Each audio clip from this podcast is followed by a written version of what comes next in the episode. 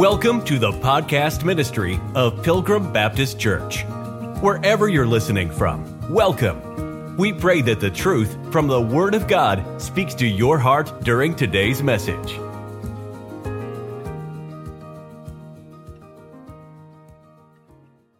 This is part two of the main harvest that we're looking at in our series of messages concerning the first resurrection. So I'll do a quick introduction, but we're not going to go too far back because we'll just never get through the material we want to get through. We looked at this idea of a first resurrection, and it's likened unto a harvest in 1 Corinthians 15. There's three parts to a harvest. The first fruits we looked at, and we did a message on that already. We are now in the main harvest. And then finally, there will be a part of a harvest called the gleanings. Go ahead and farm any type of crop, and you will find you'll have first fruits, you'll have your main crop, the main harvest, and then after that, you will have what's called the gleanings. All of that is all part of the same harvest.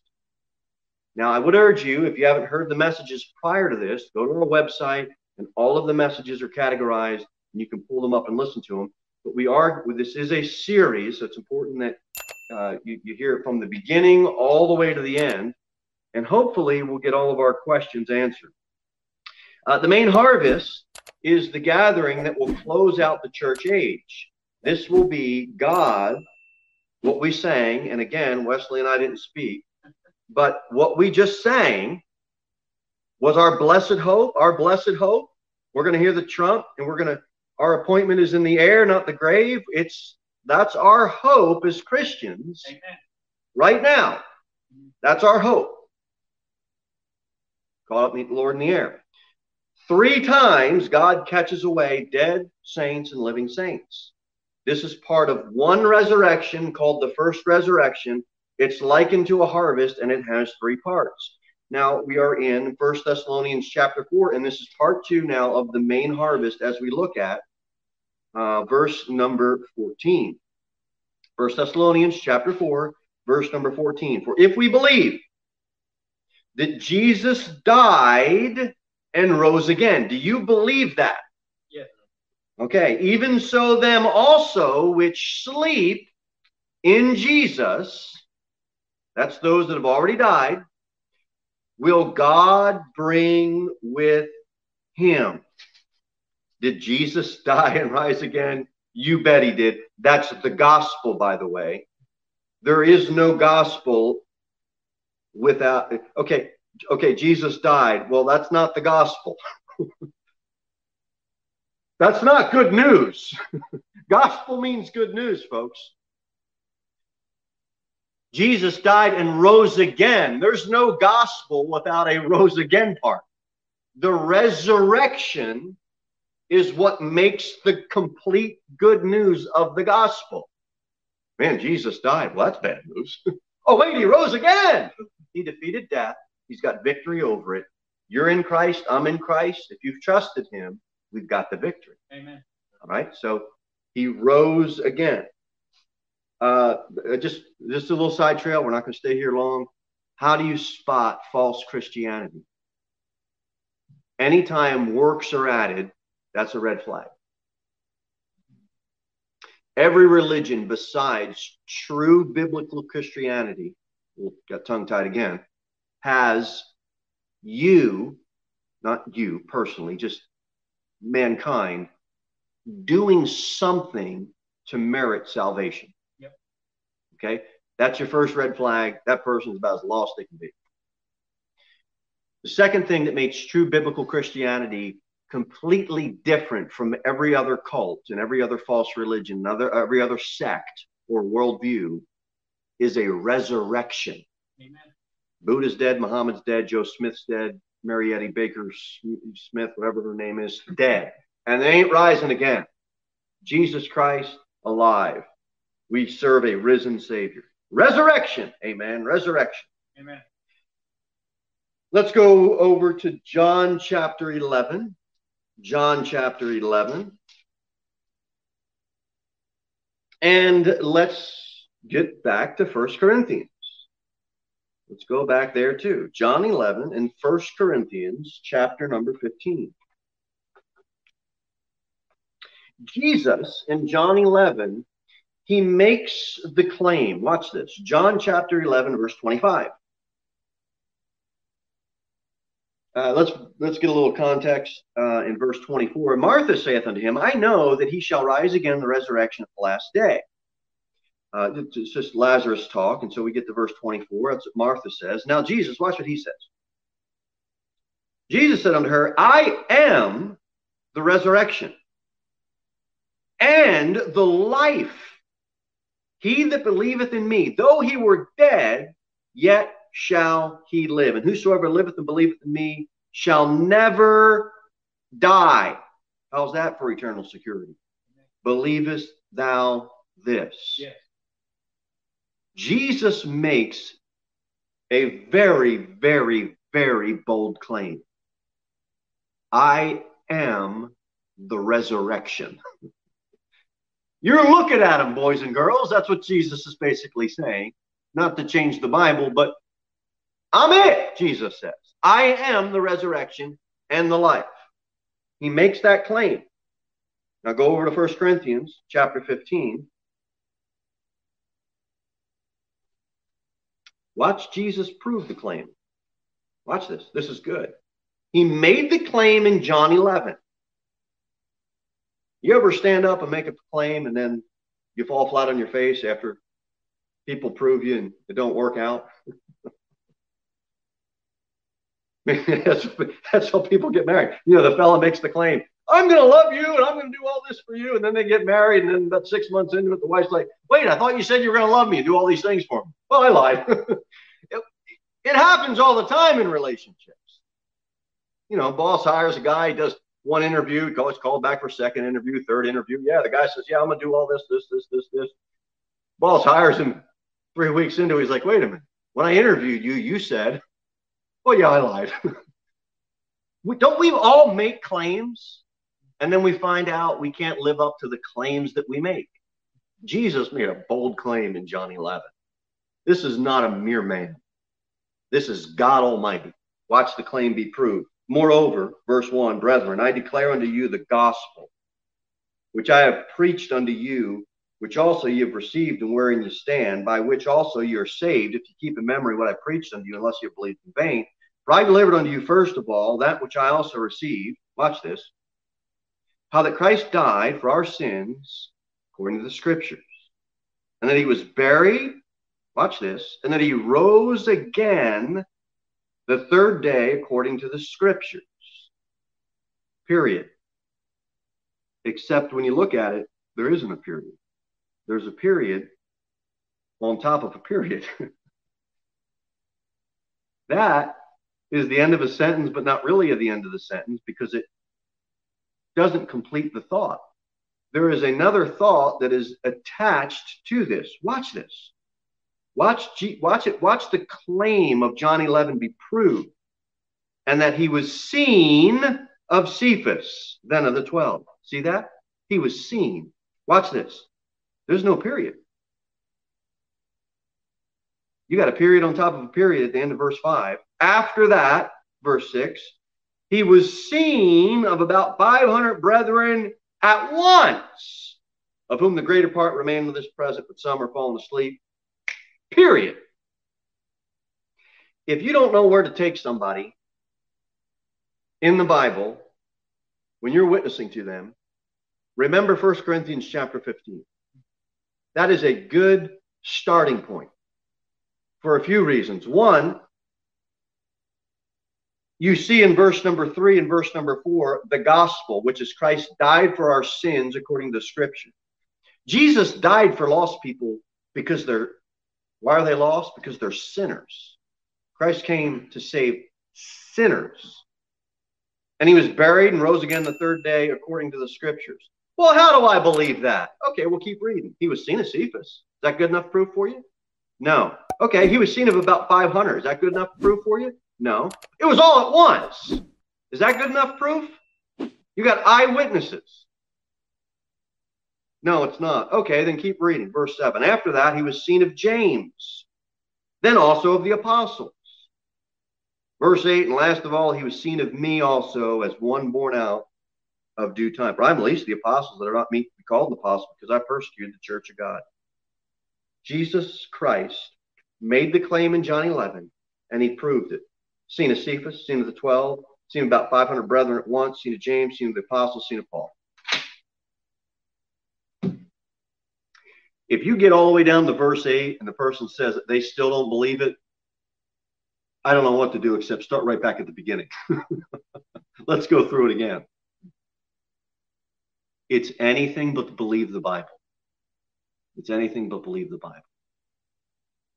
But Jesus made the claim in John 11 and he proved it. Now let's get back to 1 Thessalonians chapter 4. 1 Thessalonians 4. Let's get Titus. Go through the Timothy. Go through 1 Timothy and 2 Timothy if you're.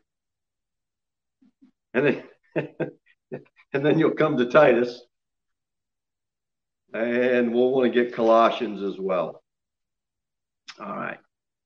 Colossians right before Thessalonians. So we got 1 Thessalonians 4. Let's read that. Verse 16 again. For the Lord himself shall descend from heaven with a shout, with the voice of the archangel, and with the trump of God, and the dead in Christ shall rise first. Now, we are going to be spending Thursday nights on all this stuff, rapture, all this stuff. We're not going to get into this timing until we work out in our mind this idea of the first resurrection likened to a harvest, first fruits, main harvest, gleanings. Because once we work that through our mind and we have that scripture, when we get to the timing of it, it's just going to make so much more sense. It's going to make so much more sense. I'm just telling, just trust me on it, in the sense that just give it the full hearing. And by the time we get through the gleanings and we get through all this parts of the harvest, when we get to timing, it's going to be like, oh, okay, I see what you're saying. I see what you're saying. So that's 1 Thessalonians, verse 16. Titus chapter 2.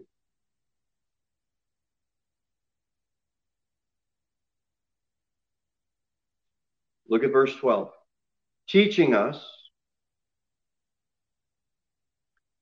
is the grace of God that bringeth salvation hath appeared in all men. Teaching us that, denying ungodliness, amen, and worldly lusts, amen, we should live soberly, righteously, and godly in this present world.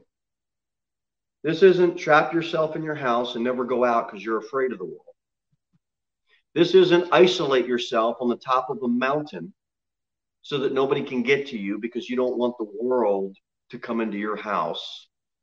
No, this is live soberly, live righteously, live godly in this present world. I'm not telling you to go out and set up camp with you and your family inside hooligans or Spankies or any of these liquor outfits. I'm not telling you to do that. But I'll go down to Devil's Corner on the west side of town. I'll go down there. I won't go in, but I'll go down the corner and I'll give those people gospel tracts to go in the bar.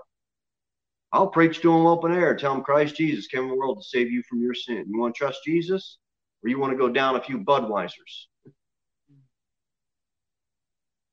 That'll get them to stop and think. You want the king of beer, or you want the king of kings? Because you're going to walk. You can walk in through that door. Or I can show you how to walk through the door. Amen. All right. I mean, I'll start up a conversation and preach on Jesus. 1 Corinthians 15. You just go right along. We need to be able to live soberly, righteously, and godly in this present world. Jesus mixed and mingled with the world, yet he sinned not. He wants us to be in this world, but not of the world.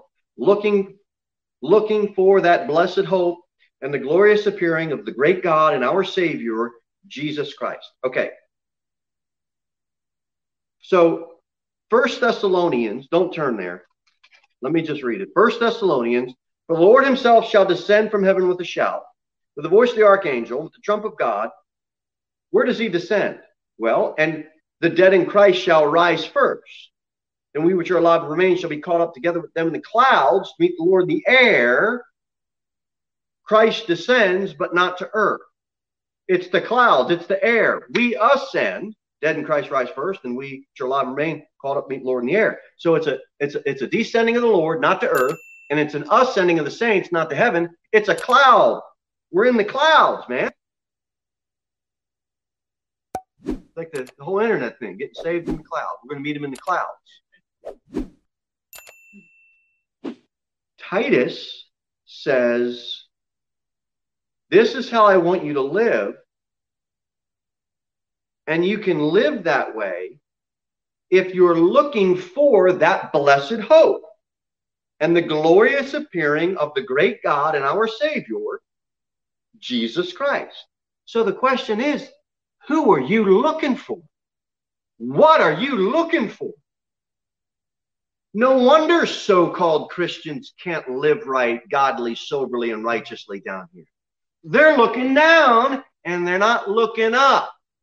They have not gotten a hold of the blessed hope. They have not gotten a hold of the idea that they are part of this main harvest, dead or alive, and we should be looking up. That's the only way me and you as Christians can live unto God soberly, righteously, and godly.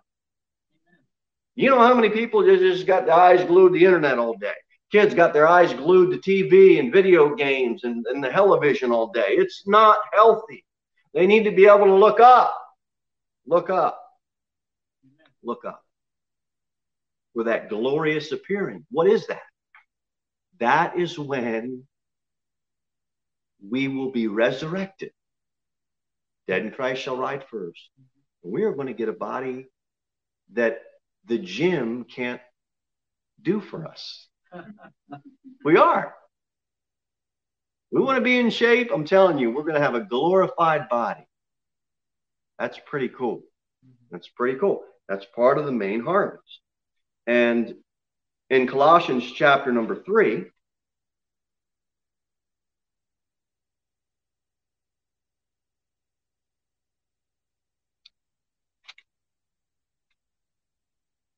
look at verse number 20, Colossians chapter 3. No. The very beginning of the chapter. Verse number 1. If ye then be risen with Christ, here it is, seek those things which are above. Why should we be seeking those things that are above? The blessed hope, we should be looking up. Where Christ sitteth on the right hand of God, set your affection on things above, not on things on the earth.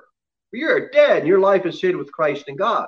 Your affection, my affection, should be set on things above. We are so affectionate to things down here. We are. We just are.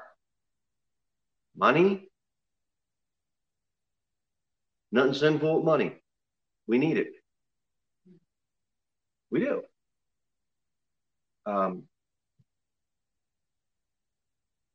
Churches need it. How do we operate? How do we keep the lights on? But that love of it, that lust of it, that'll hurt you. That'll hurt me.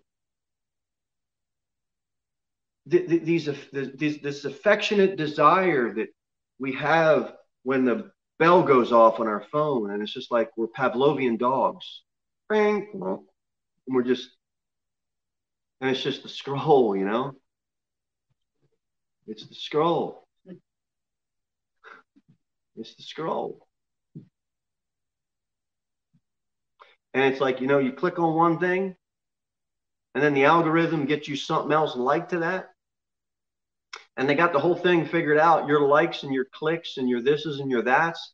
It basically allows you to set up, and you don't even know it, everything that you agree with is right there. It's right there. You just scroll. Ooh, I like that. Look, I'm not saying I don't have a phone. I'm not saying I don't use a phone. We do all that. But if it controls you and that's all you're looking for and that's the only thing you have an affection to, that's a problem. So can you use that phone and still look up? No, I can't. Then get rid of it.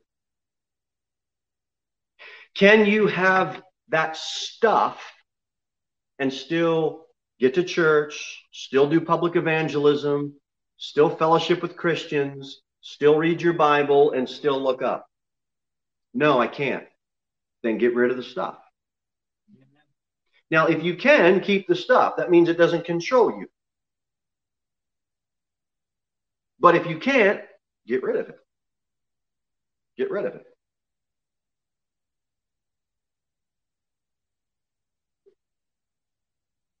That's what people don't want to do. And because we have not embraced this idea of the main harvest and us as Christians being a part of it, our hope is, when is the government going to send us more money? When's the second stimulus check? When's the third stimulus check? When's the fourth stimulus check? And just go on down the line with other stuff too that people are just so enamored with because our affections are above. Philippians 3:20 says, for our conversation is in heaven, from whence also we look for the Savior, the Lord Jesus Christ. What are you looking for? What are you looking for? All right, last part of the message. Well, two more parts, but they're a little quicker than the first two. Let's get back to 1 Thessalonians. Let's get Philippians 3.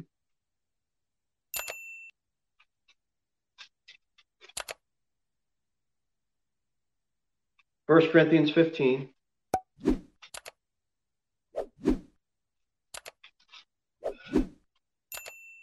And 1 John chapter 3.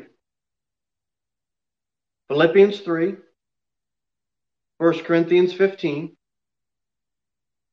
and 1 John chapter 3.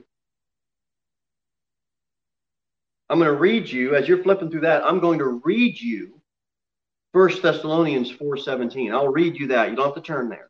Then we which are alive and remain shall be caught up together with them in the clouds to meet the Lord in the air, and so shall we ever be with the Lord. This main harvest, we are going to be caught up. It's for Christians right now living in the church age. It will close out the church age. We will be caught up. There's a caught up part of this. All right? You don't have to turn here. I'm going to turn and I'm going to read it to you. I want to make sure you have Philippians 3, 1 Corinthians 15, and 1 John 3. All right, make sure you got those three passages of Scripture.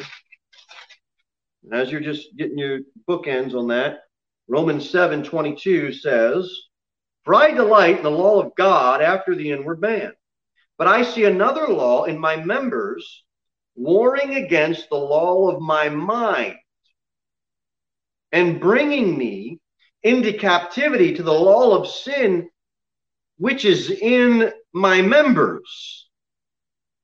O wretched man that I am, who shall deliver me from the body of this death? Well, I'm going to tell you who. The Lord Jesus Christ is. And he's going to do it with a shout and a trump, and you're going to be caught up if you're alive. You meet him in the air. After the dead in Christ are risen first. So he's going to do it. It's it. Caught up. We got a body of death. You know what Jesus said? I am the resurrection in John 11. And what else did he say? I am the resurrection and the life. You know what Romans 7 tells us? We have a body of death. A body of death. And oh, wretched man that I am. Who can deliver me from this body of death? The Lord Jesus Christ. He made the claim of that in John 11. I am the resurrection and the life. We're going to be caught up. It's caught up. We're not going to have that body of death anymore.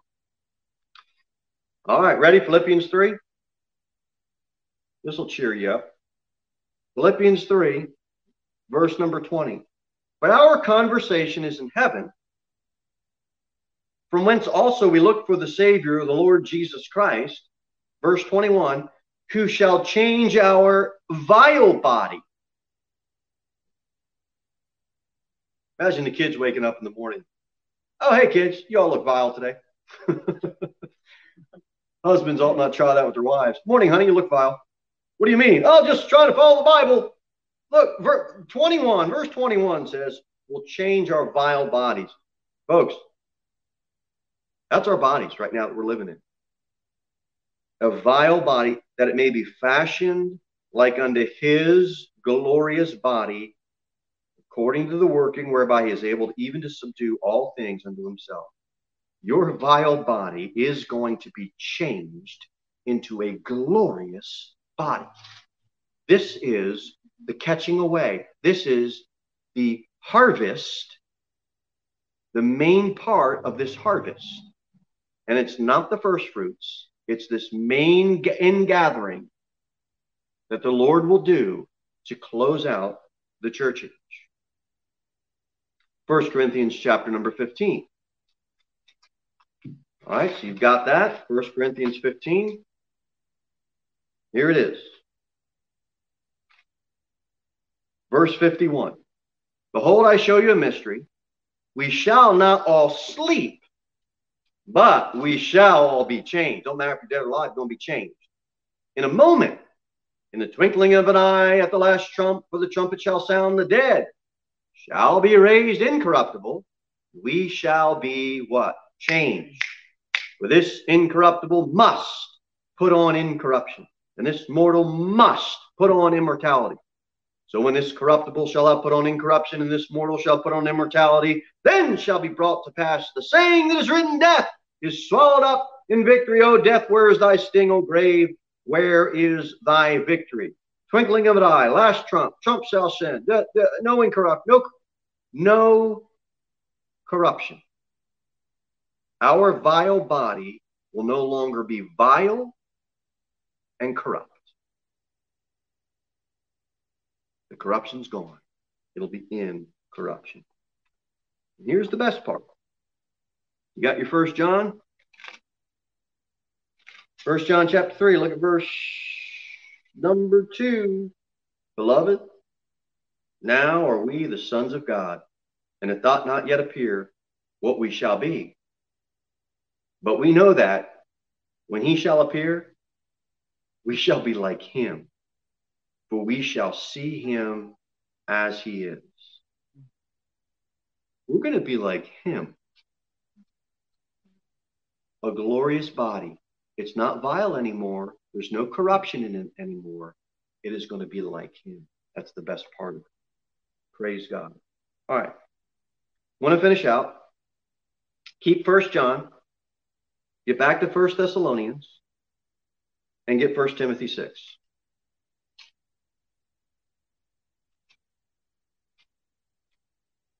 First Thessalonians 4, we'll do that first. 1 Timothy 6, and then keep your finger in 1 John. 1 Thessalonians chapter 4, verse number 18, to close out this chapter, at least for tonight. The Bible says, wherefore comfort one another with these words. The blessed hope that we have as Christians, we should look up. We're going to be caught up. The blessed hope is part of the resurrection. It's the main harvest. It's the main part of the harvest. It's not the first fruits. It's not the gleanings. It's the main harvest. It will close out the church age. And that is our comfort. It should be a comforting thing. 1 Thessalonians 4:18. Now get over to 1 Timothy chapter 6. Now tell me if you've not seen this before. Or tell me if you've heard this before and it's just been a while and it's going to renew your spirit. But watch this. Watch this. Oh, God help us. 1 Timothy 6. Look at verse 11. But thou, O man of God. Who wants, what men here want to be a man of God? I want to be a man of God. All right, here's how. It's not a button, a robe, a ring, and a certificate either from some, seminary. But okay. Here's what it is. Watch. I want to be a man of God. Okay, here's what we do. It starts off by telling you to flee. Men don't do that. No, they do. This is what they do. They flee these things and follow after righteousness. Now, all those things you can see, it starts all the way up in the beginning of the chapter. proud, doing nothing. You got strife, you got envy, you got evil surmisings, you got disputings, you got destitute of the truth, you got supposing gainless godliness. People aren't content. You know, they're food and raiment ain't good enough for them. They got hurtful lusts. They're foolish. They love money. They erred in the faith. And you know what?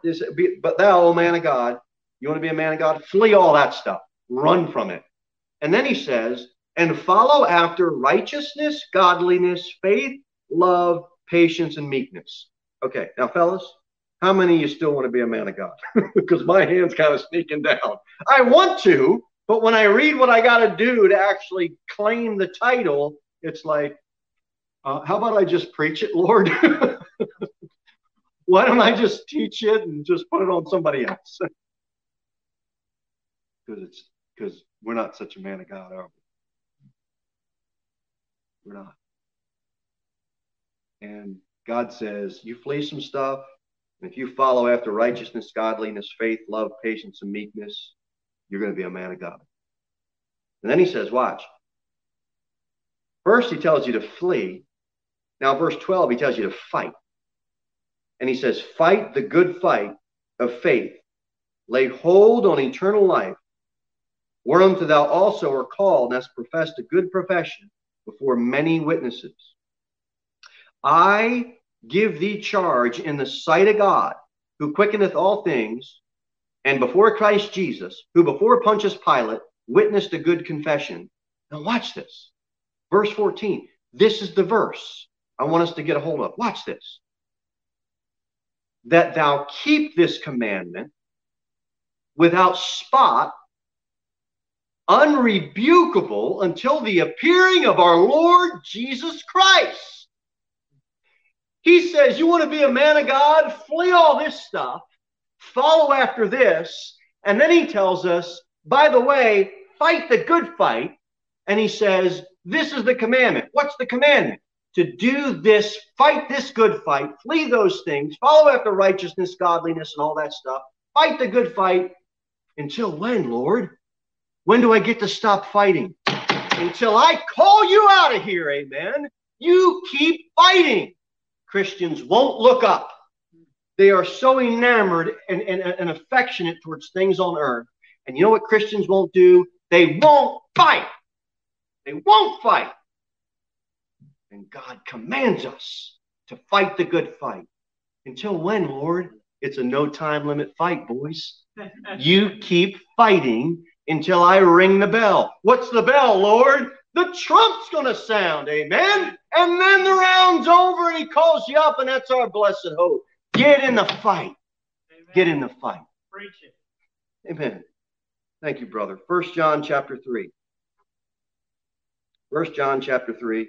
We'll close out last part, verse number 2. Beloved, now are we the sons of God, and it doth not yet appear what we shall be. But we know that when he shall appear, we shall be like him, for we shall see him as he is. And every man, here's what I want to pull out on this verse, that hath this hope in him purifieth himself, even as he is pure. 1 Thessalonians, we have comfort. 1 Timothy chapter 6, God commands us to fight until the appearing. 1 John chapter 3, verse 3, he says, have you purified yourself? Remain pure until I come. You don't want the Lord catching you doing something when he appears, do you? Neither do I. Remain pure. 1 John chapter 2, and then we're done. 1 John chapter 2. Flip one page back, verse 21.